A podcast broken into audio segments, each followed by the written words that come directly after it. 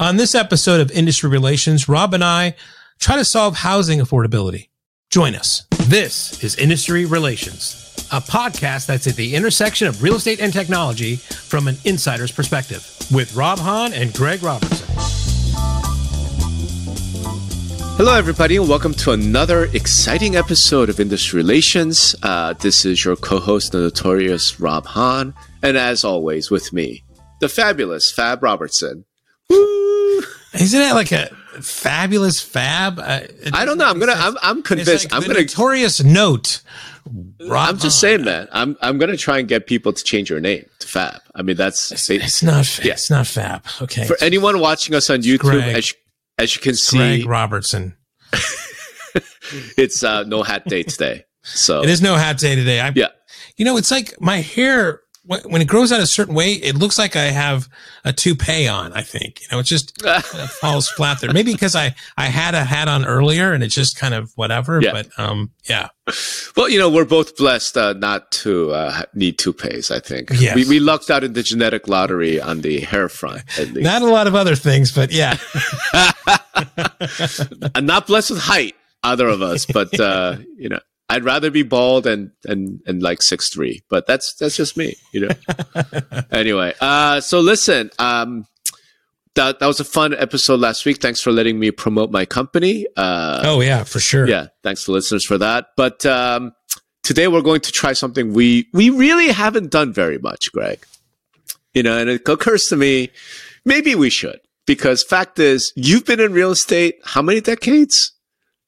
God, 33, three decades. Yeah. Three decades, over 30 years. I've been in it since 2004, right? So 20 years for me. You know, I mean, I, I think it's reasonable to think that we, we could be considered fairly knowledgeable, maybe even experts in this whole real estate thing. Um, we've seen all sorts of markets, you know. And uh, right now, as you know, housing affordability is like the topic, you know, not just in real estate, but like society as a whole, economists, you know, everyone's starting to talk about it. And it doesn't seem like there's a solution. I thought, you know what? Let's be idiots and talk about our perception of what the solution is for bringing how to make housing affordable. That's the topic. Okay. And we'll so just, just throw just, ideas out. Okay. So here's just for the viewers and listeners here. Rob has suggested this idea for a conversation, which means Rob has thought about this and he's got some things he wants to put on the table. I'm coming into this completely blind. Seriously, five minutes ago, it's like, what do you want to talk about today, Greg? Or I, I said to Rob, what do you want to talk about? He says, I'm thinking about this. I'm like, okay, so I'm, I'm here flat footed. Uh, he's, he's, he's loaded. Okay. But I'm not, I'm, I'm really not. Exercise.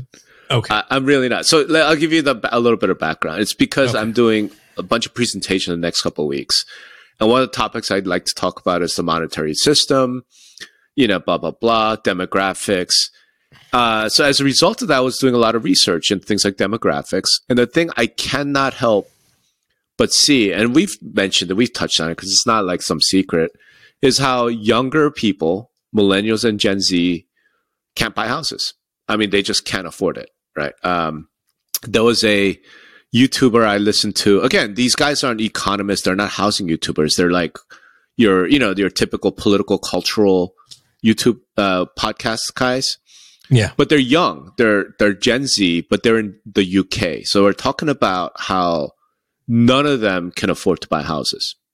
And they talked about like looking at home prices the year you were born.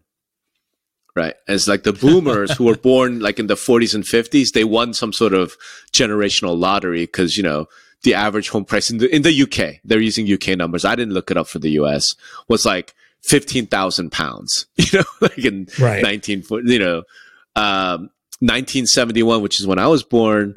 You know, apparently UK houses were like seventy thousand pounds, and today it's three hundred eighty thousand pounds, and you know, the average you know Gen Zer makes thirty five thousand. You know, it's like one of those things, and it's very similar to what we're dealing with, right?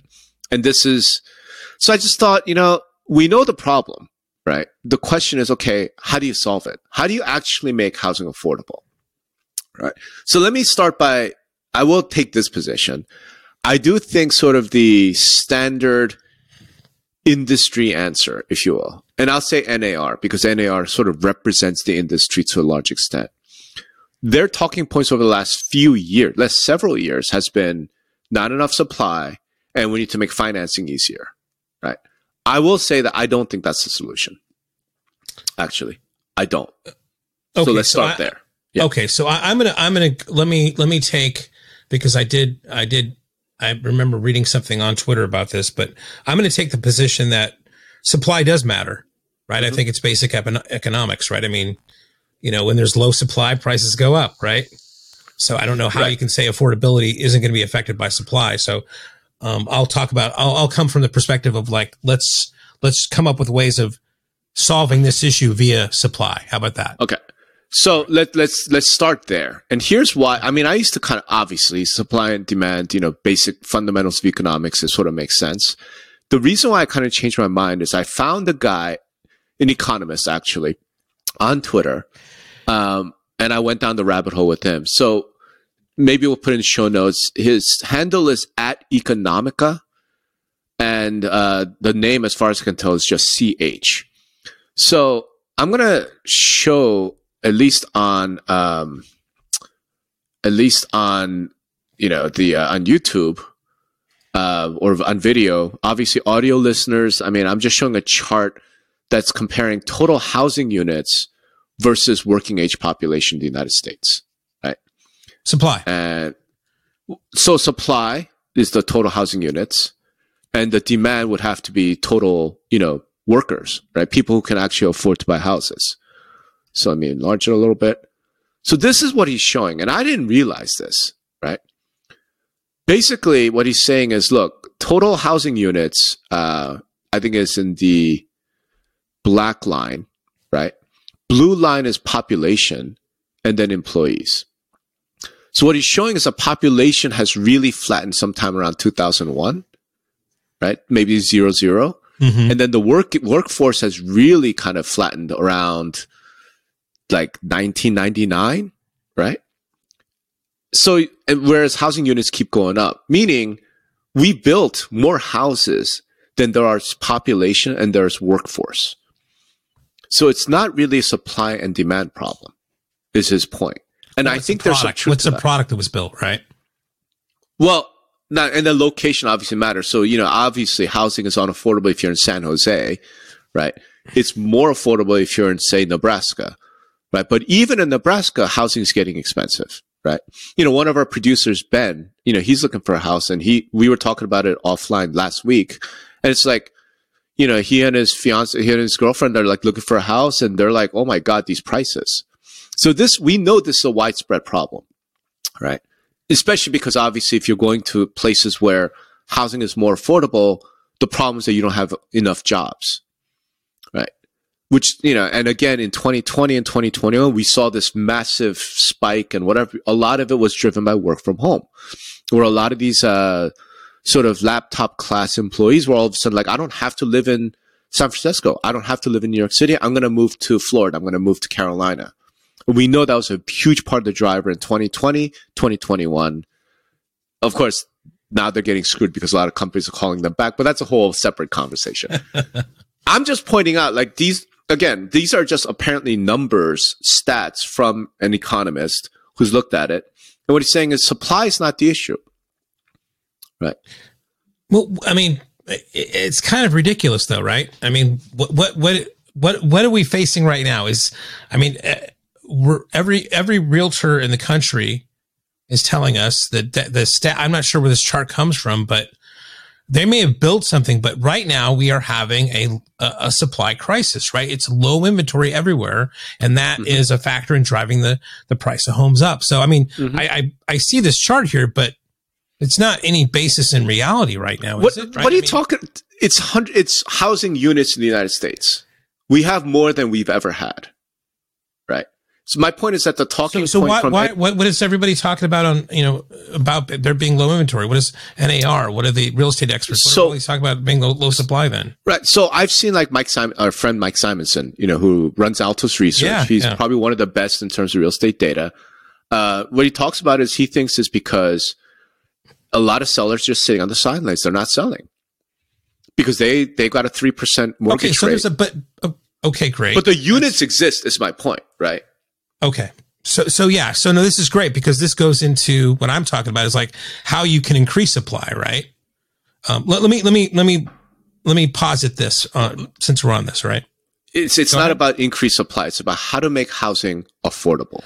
But, but again, it's, it's, it's a, you know, it's a, it, it, it's a factor, you know, supply and demand. I think if you have more supply, the prices are going to go down. I mean, you're arguing that that's kind of No, of course not. economics Of course oh not. Okay. No, right. Of course not. I'm just saying that the the talking point from the industry for 10 years, 10 plus years, for as long as I've been in the industry, we don't have enough supply, we're not building enough, we're not building enough, we're not building enough, right? And it's like apparently we built enough. At least as relative to population and the workforce. Right? If we keep building at this current rate, we're actually going to have an oversupply of housing. Right? Too many houses and not enough people who can afford them. Not enough workers. Right. So I'm saying that's not the issue. The current inventory crisis, seems, has more to do with existing homeowners just saying, I don't want to sell. Right. Now, here's the interesting thing. If you look at, if you dig into that data a little bit more, new, new home construction, builders, they're trying to, they're trying to get rid of inventory as fast as possible. Right. So fundamentally, it's like we could talk supply and demand, but I don't actually know if that's true. Now, there may be different isolated pockets. Again, maybe if you're in San Francisco, if you're in Austin, if you're in LA, you know, like obviously real estate is geographic, but as a national level, when housing is unaffordable nationally, it doesn't seem like it's because of a lack of supply. It seems like it's because prices have just gone way the fuck up, right? Like way beyond like anything reasonable, you know? Um, so as an example Okay, of this, okay. to support this statement, let me finish this and then respond. We know that housing, shelter component of inflation is one of the biggest drivers of inflation and has been for a couple of years now. And the reason why the Fed is raising rates so aggressively is because they're trying to crush housing. If they could crush home prices, if they could crush rents, Yep. their thought is it's going to, you know, bring CPI down. Right. It's not coming down, man. The latest inflation print was housing is like Yeah. The Through the prices are going up still. Right. Yeah. so. Anyway, it's right, a good so- argument for that. See, for that, you know, upcoming uh, 25 basis points. Yeah, yeah, yeah, yeah. I might be buying a steak because I, I should have bet on June, but that's all right. I'm happy to buy a Okay. steak. So let, let, let, let me, let me, maybe, maybe, let me, let me look at it from a different angle. Yeah. Okay. So, um, and I, I'm going to be honest with you. I, I've, I've stolen a little bit. My inspiration here comes from, uh, uh, Brandon Doyle. He's uh, on Twitter. oh yeah, yeah, Uh, yeah. I know, Brandon. Doyle Realtor. Okay. So Yep. he's got some three things about how do you fix housing supply, but two of them are based upon um, owner occupancy, right? Mhm. So let me let me spread you know spread out these things. First of all, the first one observation is not so um, uh, you know groundbreaking. We we talked about this before, but that basically is NIMBYism, right? We've got to reduce the way of the the permits and fees and everything. We just got to make it easier to build units, right? Now that might go against what you're saying as far as there's enough of those, but I think the right kind of product, affordable kind of product out there would, would Mhm. help out a lot. And that's got, Sure. hell, I live in Huntington Beach and they're famously being sued by the state of California because they do not want to urbanize Huntington Right. Beach, which is ridiculous, right? The second thing I think has that go more towards this own the owner occupancy thing, meaning maybe there's not a lot of a lot of the supply is because a single homeowner owns are not occupying, you know, those houses. They they might own two or three income properties, and that's really keep that's more of a renter thing. So the first one is I thought was kind of cool was the government should temporarily reduce or eliminate capital gains for any residential property that is sold to an owner occupant. Mhm. Right. So I think there's something there as far as if we can, you know, if we can give some motivations on tax wise, hmm that might be a thing. The other thing that he says is homestead status should actually mean something, meaning the reduction for owner occupants should be higher and the property, um, uh, for properties that's owner occupied than ones that are, uh, you know, for investment or they're, you know, they're renting out should be higher, right? So if you've got, if you're renting it, if you're renting out a property, the taxes on that property should be higher, uh, uh, than, than one that you're actually living in, right? Okay. So those taxes should be lower. Uh, So, think punitive taxes three- on investors, right? right? Yeah, I mean, um, there's a little bit going on that in L.A. with this mansion tax, a little bit too. There's there's other kind bit. of things, uh, but these these last two things I think that he's bringing up are really focused on these investor type of things or right. owner occupancy thing. Right. So okay, so something about those things. Sure. Um, so let's actually dive because I've seen that a lot. Right, a lot of suggestions from various economists and you know analysts, and to be honest, most of it has come from the political left. I mean, this unfortunate housing has become a political issue, like everything is a political issue, where they talk about things like housing is a human right and you shouldn't allow investors to essentially own housing. I'm like, okay, cool. Let's actually just extend that. Let's just say we ban rent. You're no longer allowed to charge rent. You cannot make money from housing. Again, total thought experiment, right? Right. Okay. Total thought experiment. How does that make housing affordable? Right. Again, uh, you know, I think what you're you're you're you're suggesting. I'm saying that they're still not owners. Right, you, they're still not the, owners, you, right? You take the crazy ass version of what Brandon is suggesting. What Brandon's saying is tweak the tax code so maybe you pay a 10% tax if you're an investor. I'm saying let's just go all the way down the ridiculous extreme of that and say, hey, no more landlords. Land being a landlord is banned. You cannot charge rents anymore. Okay the, the way I think about that is that reduce makes housing more affordable because all the investors essentially lose their ass, right? I mean, okay, all their assets became worthless overnight. They just dump it, right? So what it would do is drive the price of housing down dramatically. Now, the question there is, let's say we do that. It's not going to just drive investment property prices down.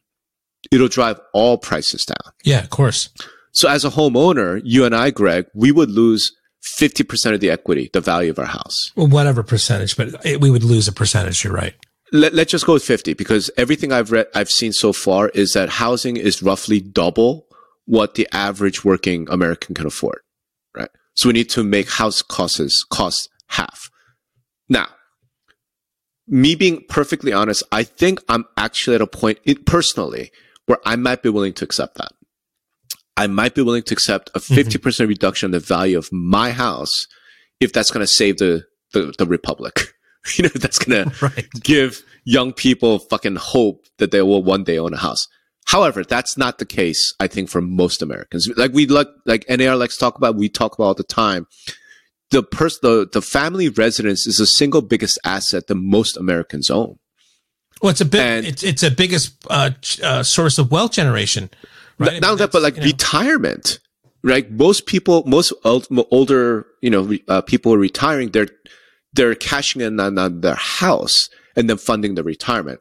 Okay. If we reduce that by 50%, what happens to them? Right. It's so, I, I mean, there's a part of me that's real sympathetic to it, but I'm like, uh, I mean, we're, you know, like, yeah, like, holy crap, like elder suicide would be through the fucking roof, right? If we actually went ahead with something like that. Um, so fundamentally, I'm like, okay, say we say we punish investors because what that's doing is decreasing demand, right? Fewer potential buyers in the marketplace, right? Right, as well as potentially increasing supply because investors will sell their investment properties once it's no longer financially attractive, right? okay, we can do that. And I think that will drive house prices down, but at the expense of all the homeowners. Is that the solution? Right. I mean, there is a part of me that feels like, look, whatever we do, if we make housing more affordable, there's only one other way, right, to make housing more affordable. That's not going to hurt existing homeowners and existing asset owners, right?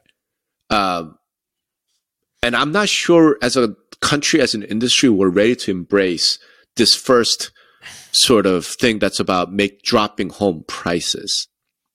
Right. I mean, what's your what's your take? Are you willing to accept a fifty percent reduction in the value of your house? Yeah, I mean, it's it's a tough thing because I mean, you know, what you hear about, you know, the uh like what the Fed's going through, like we we just talked about, is they have to strike this right balance of bringing down inflation, but not, sh- you know, not driving this whole economy into a recession. And that's a, that's a tough balance to kind of, to, for them to kind of navigate. I mean, the, I don't know. The, they're not an impossible one. no, they're they're they're fucking shit up like left and right. We're we're in a recession already. It'll just become obvious shortly. I don't. Yeah, I mean, to me, that's it, this is so weird. The jobs report came out, and it was like the lowest uh, unemployment we've ever had. Right. So, I mean, there's yeah, a but lot that's of different. that, that, that different statistic indicators there. fucking useless, right? Look at the labor force participation rate. But anyway, Yeah. Okay. no, I get you. It's okay. So It's all, but okay. But what I'm saying is that, I mean, you, you, you know, you're famous for making this kind of thoughts experiments of like, let's do this, right? Mhm. But that is an extreme, right? no, I'm is saying there a if we do where, that, is I'm there a balance where, that, okay, but hold on. But is there a balance that we can come up that prices only go down 20%? Right. And is that more palatable towards users, right? Or to Well, homeowners? I mean, it, it doesn't have to be, doesn't have to be, can we, can we, can we put some things in place that it, that, that it doesn't have to be that severe? Right. I, mean, guess. Well, so here's the thing. I guess it depends on what what the goal is with quote affordability. If it drops by twenty percent, so maybe twenty percent of more people can then afford to buy houses. Still leaves eighty percent shut out. Is that affordable? but, but, you- but you are bringing more people in. But I mean, to me, No, I, I get some- you. there are some problems there too because you know as as everything is and this is why things are so difficult everything's connected right i mean you know as people may know my, my my wife's a school teacher right and a lot of Yep. schools receive their funding via taxes for property That's right. taxes That's right. and so can can schools afford a 50% or 20% you know decrease in the funding um that Oh, we know getting, we know right? the answer. The answer is no. They can't. yeah You know, Right. they would have So- to do layoffs. They would have to do something. That's the answer. I mean, okay, so and you know, I see Mirden in the chats like, you know, is there something where um, sometimes things are design problem? I mean, do we Mhm. start shi- do we start shifting home design to be more multi generational as it is in a lot of different countries, right? Sure. Where grandma's got the first floor. sure. There's a family, you know, area, and there's you know th- those kind of sexual things, so we can kind of bring Sure. that kind of community together, right? Sure, I've I've heard that a lot, and it it actually, I get it. I get the motivation. I get the heart, right? And I appreciate kind of where people making that suggestion, where they're coming from in their heart. But I really don't like it. And here's here's what I mean. The, You don't want to live part with about grandma. Come no, on. it's not that. I'm, I'm going to talk about problems with multi generational living shortly, but the one that I've seen more often is like tiny houses or ADUs, right? right. So it's not so much, you know what we need? We need more density. So what we need to do is allow ADUs, allow a lot more, ti- you know, smaller homes, right? For these younger generations. And I'm like, okay, that's, that's one solution. The problem I have with it is, so we're telling young people, what we're telling the working class in America today is, you should just live in this studio apartment, basically. Right?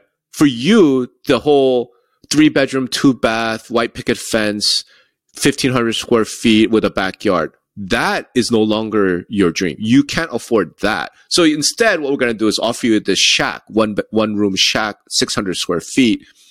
And then you can buy that shack for $200,000. Right. And it's affordable, but it's a home. Like, I don't know if that jives with me. Do you know what I'm saying? Like, Well, it's it's just a, it's just another version of like I think you know my first home was a condo, right? And Sure. I st- stuck in it for a while, and then it'd be, you know, Sure. I- as my career grew, as I, Sure.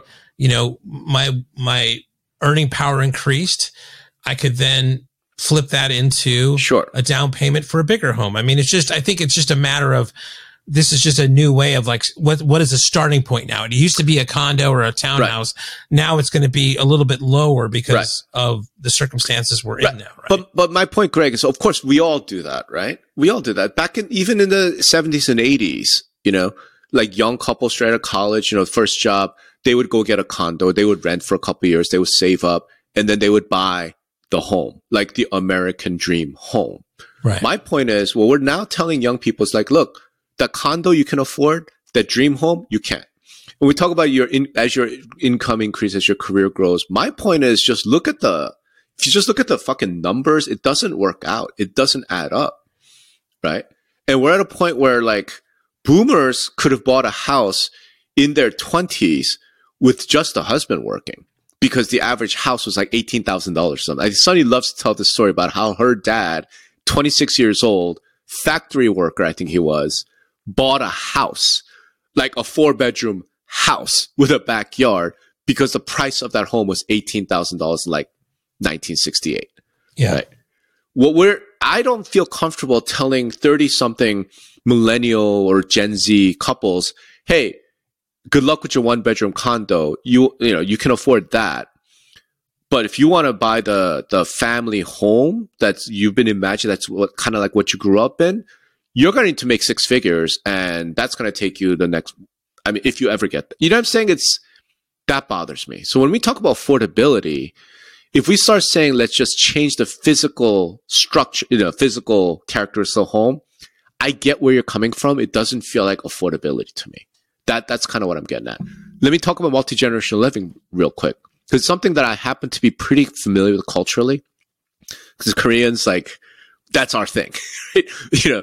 It's it, this whole notion of like of like retirement homes is a pretty new thing culturally speaking among my people. The, the idea is, you know, you, you have kids and then you have grandkids, like, and then your kids are going to take care of you and go live with your children. Like that's always yeah. been historically.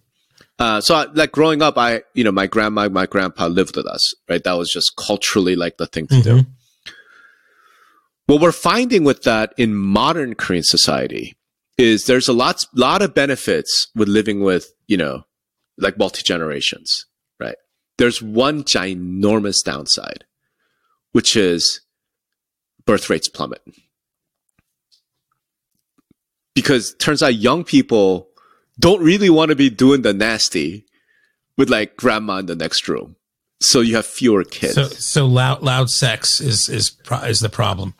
I'm just saying, like, if you want to have families, if you want to have large families, fact of the matter is the couple needs a little privacy. They need space, right? So the Korean birth rate is like 0.89, right? You look right. at Hong Kong, it's 0.7. You look at Shanghai, it's 0.7. Replacement is 2.1. And uh, some of it has to do with the fact that in those cultures, in those countries, because housing is so unaffordable, you have multi generational living. Well, that, that's a design that can be designed out. So you have like a Zoom room. Now you have a boom boom room, which is maybe you know, yeah. There's you know it's yeah. it's it's got all the soundproofing in there. Yeah, and, yeah. you know, yeah. it's structurally yeah. maybe separate, so there's no wall banging. Sure, um, that can be solved, right? Yeah, I, I suppose. but fun, there's fundamentally what ends up happening is then these multi generational houses have to be much larger. Right. Right. It has they have to be much larger. So you need like a suite for for grandma, you need a master suite for the parents, and then you need three bedrooms for the kids. Okay, now we're talking about what a three thousand square foot house. Yeah, yeah. Right. Okay, let's so, let's, let's go let's go another thread then on multi generational, yeah. and maybe it needs that. You know, it, it's it now. It, maybe families in a way are even more important um, than than before, where that we're going to go into this and we're going to all work hard so that I can get a house for mm-hmm. Toby and I can get a house for Hope and I can get a house for Cole. But you know, it's going to take all of us to help our kids out. I mean, I think right. that happens already, right? My father, right. uh, you know, lent me, yep. uh, lent me some some money to buy my first condominium.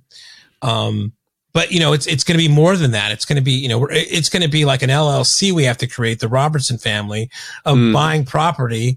Uh, you know, and thinking long term about what that's going to look like in order for anybody yep. to do that, and that's got to be paid forward.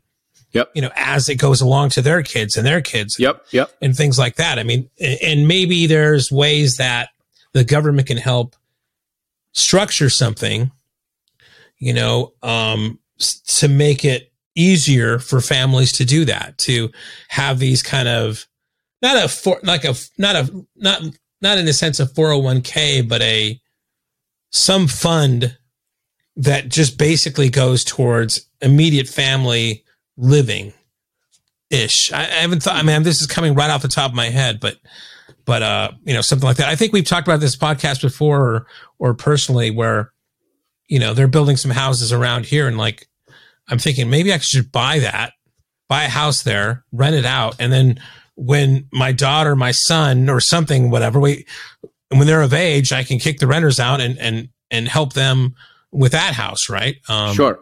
whether it's Sure. a, you know a low interest rate or or whatever, Sure. right? So, Sure.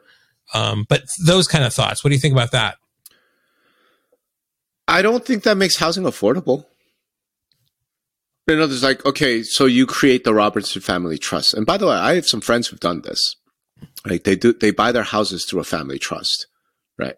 Specific for this reason. Yeah, Uh, it's not like you're paying less money for that house. You're paying full inflated market price, right, right? So that house you're going to buy is going to be whatever, two million bucks. Okay. You, yeah. And you can do that. And that takes care of your kids. It doesn't do anything for housing affordability. Number one. Number two, down that road lies fucking revolution with guillotines and mobs with pitchforks. right.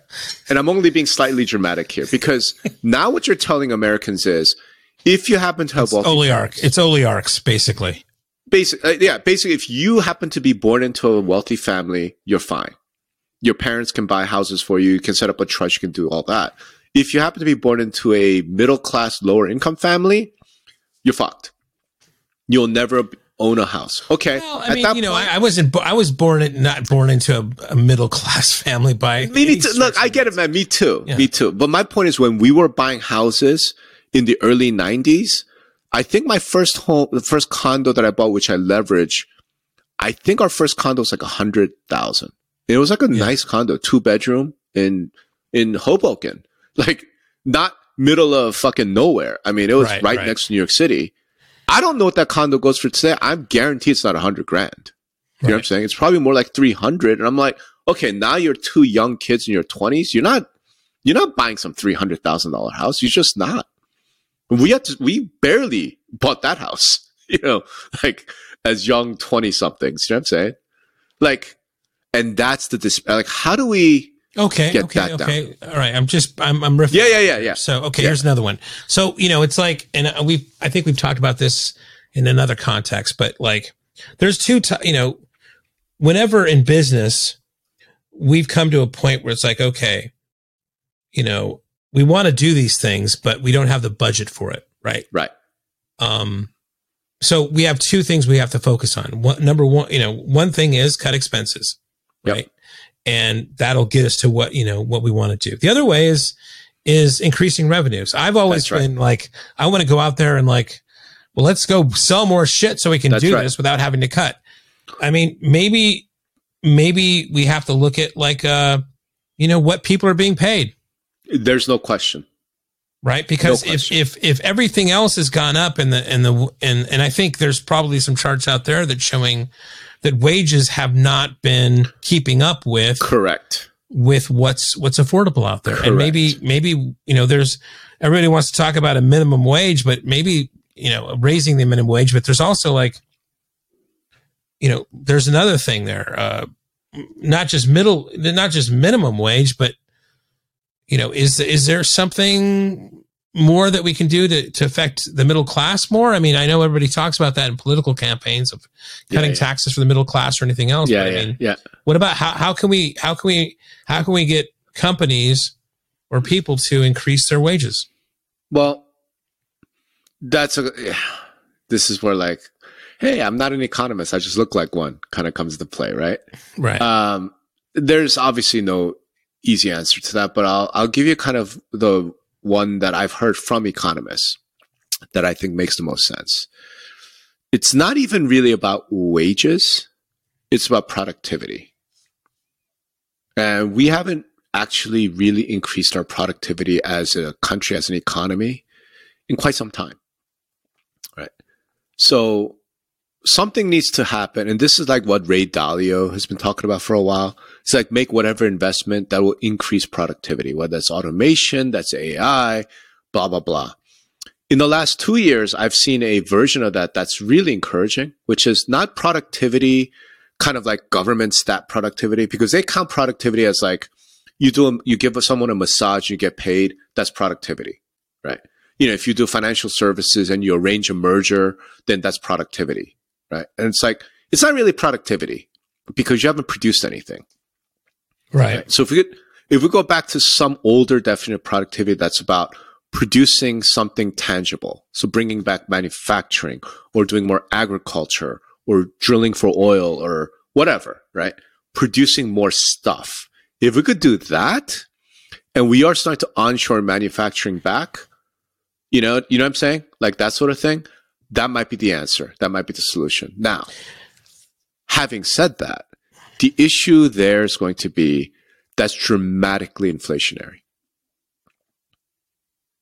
Unless, right. unless we truly accompany it with massive productivity gains. So one of my big complaints as an anarchist, right, as an Austrian econom- economics guy, was when COVID happened and we increased f- our money supply by 40%, right, from the start of COVID, right?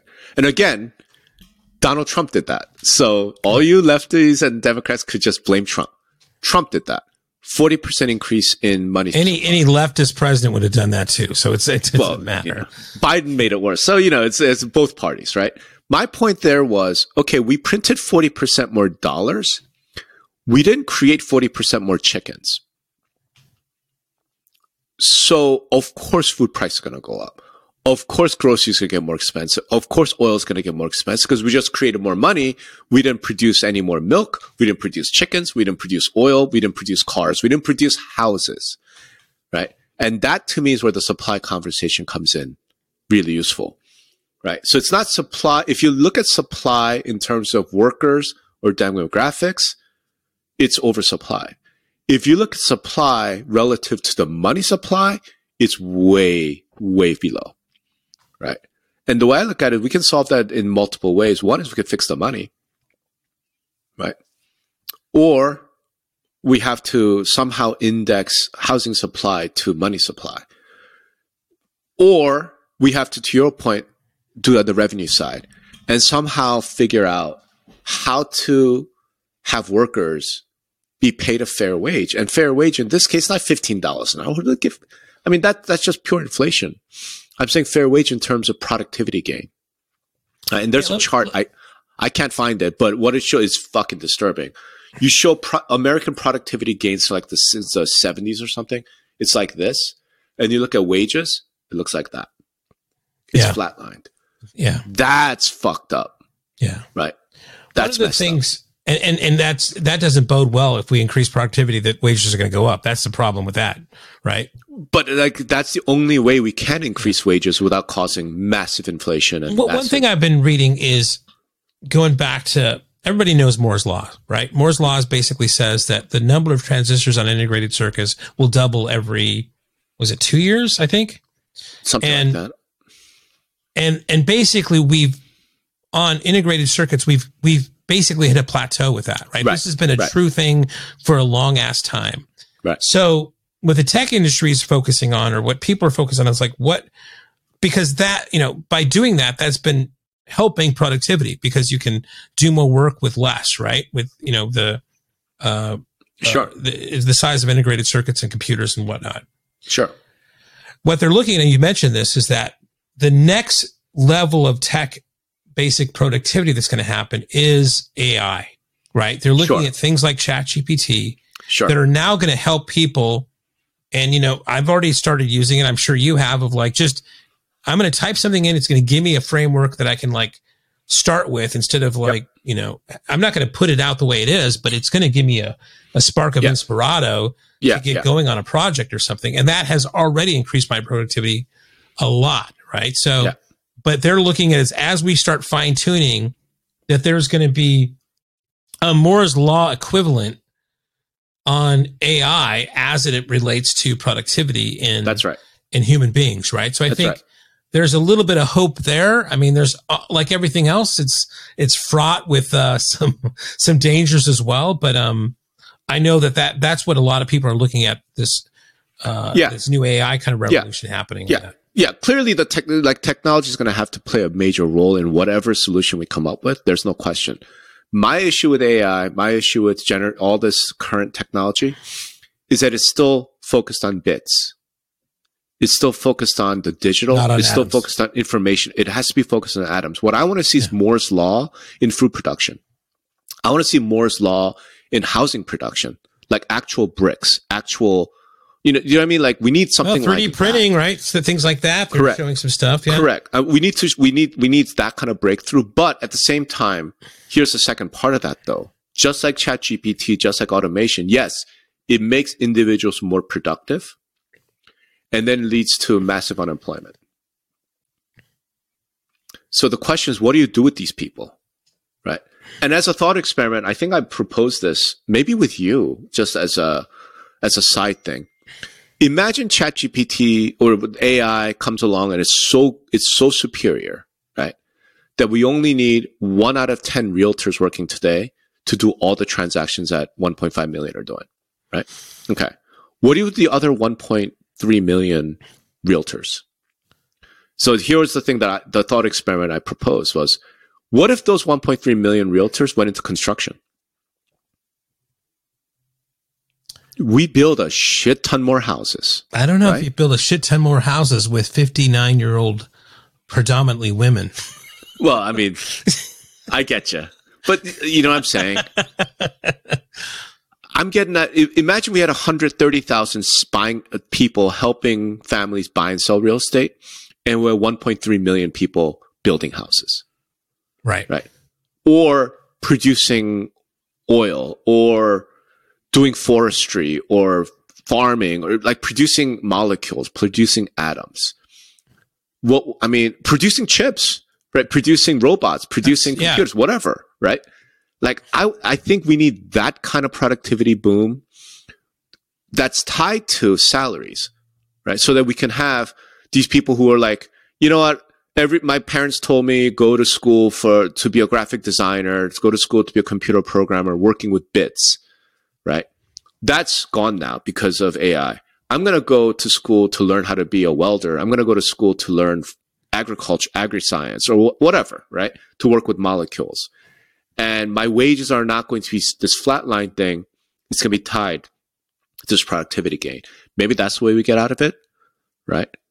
Um, but I will say this because we're, I know we're already 40 minutes in. The crazy idea I've been having recently is maybe the way we get to housing affordability sooner rather than later is to get the government entirely out of housing right? Meaning, at the federal level, we get rid of Fannie, Freddie, GSEs. I think we keep the VA loan because that's very special, right? But everything else, FHA, gone. 30 year mortgage, gone, right?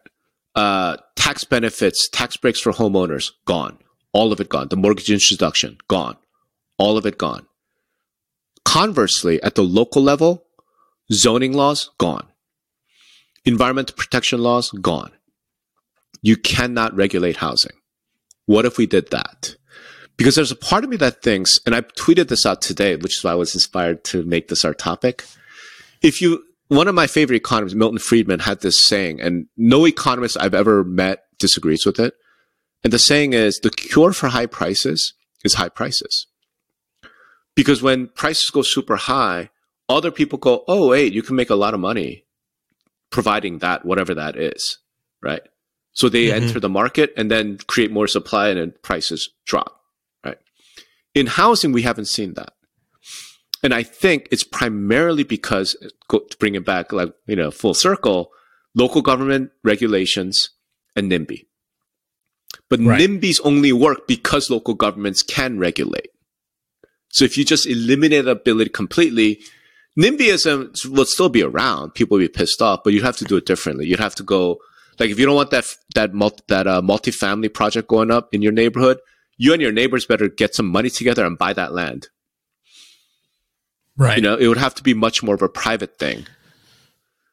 And eliminating all of the financial, like, 30 year mortgage, blah, blah, blah. Um, part of my presentation is in Canada. And I, so I ended up doing a bunch of research. The average Canadian mortgage is five years long and the Canadians have a higher home ownership rate than we do. And I think it's because, yeah, in some cities like Toronto, Vancouver, like it's a different economy. I get it. Right. But banks are much more willing to lend if it's a five year loan. And if interest rates spike up, guess what? At the end of five years, we're going to increase What's the average home price in Canada? I can't remember. It's yeah, pretty expensive. But I mean, a five year loan? Yeah. What's the fuck? That, but that's like, that? 90% of Canadian mortgages are five year fixed. Yeah. Wow. Right. Okay. And, and again, they have higher home ownership rates than we do. Yeah. And their millennials are over 50% home ownership. Ours aren't. And I look at that and I go, maybe part of the problem is we insist on this 30 year fixed rate mortgage, which by the way is causing a banking crisis, right? And we have all this government subsidies, all this shit. To what end? But it I mean, hasn't the, the average home price now, isn't it like in the five or six hundreds? What's a five year loan on a 500? I don't, know. Again, like I said, it's a yeah. different country and, you know, how much the average is because the Canadian population is much more urban, much more concentrated like Toronto, Vancouver, Quebec versus here. So that's the crazy idea I'm floating, I'm coming up with now and just thinking through. Yeah. Right. If I we think, got rid think, of all regulation on housing, almost all, maybe in a weird way, like short term pain, right? So, you know, people who are like 30 today, I'll be like, holy shit, I can't get a mortgage now or I have to get this five year mortgage or whatever. But what it should do is really slowly drop the home prices down. Right. And if we could do the productivity stuff, then maybe that's the way out without, you know, without mobs and torches and pitchforks. Yeah. I, I mean, it's going to take, what do they say, a multi prong approach. I think it has to do with wages. It has to do with regulation. It has to do with you know, um, you know, taxes, right? So, yep, and it's technology. not just going to be one thing, but um, it, yep. it's a good it's a good discussion for sure. Here's the thing: where's the right place to to be having these discussions? Is it only government? Is it businesses? Like, where you know, why aren't we seeing more of this happening everywhere? Right we get we get the bitching, we get the complaining it's about. Just complicated. It's like we talk. I mean, like as we talked about, if if if you know everything's so connected, right? You know, house, you know, the taxes on houses affect schools, and this affects that, and this affect. I mean, everything just it's so connected. It's not. You just can't make these sweeping things because other things are going to be you know, it just affects too much. Housing just affects too much. I mean, these are complicated issues, unfortunately, right? That you just can't like, if you, if you cure one thing, you know, what is, it's hard to, what's it saying? It's hard to tell the poison from the cure, especially in this. Well, the thing is this, I mean, you're going to have different problems in different sectors, but there's a party that wonders like, okay, if we got rid of a lot of these types of programs and we reduced everybody's taxes by 10%, isn't that a 10% raise?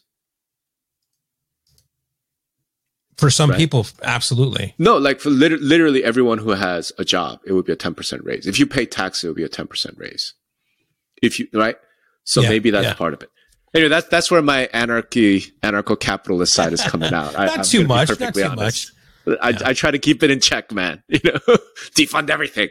I try to keep it in check. All right. Fun conversation, man. I, I'm, I don't think it was at all useful to our audience in terms of like what they should be doing with their business or anything. But you know what? We've talked about movies before. I feel like yeah. we are entitled to talk about whatever interests well, us. No, who knows? This might spark some other some other people that are smarter people than us that are in other places that can do stuff. For so sure. I'm I'm for sure. For sure. Well, thanks for the conversation, Greg. It was uh, always Thank a pleasure. You. Uh, right, thanks to our listeners. If they stuck to this point of two fools talking about solutions to incredibly complex problems. and we will all talk to you all next time. Thanks. All right. Peace out, y'all.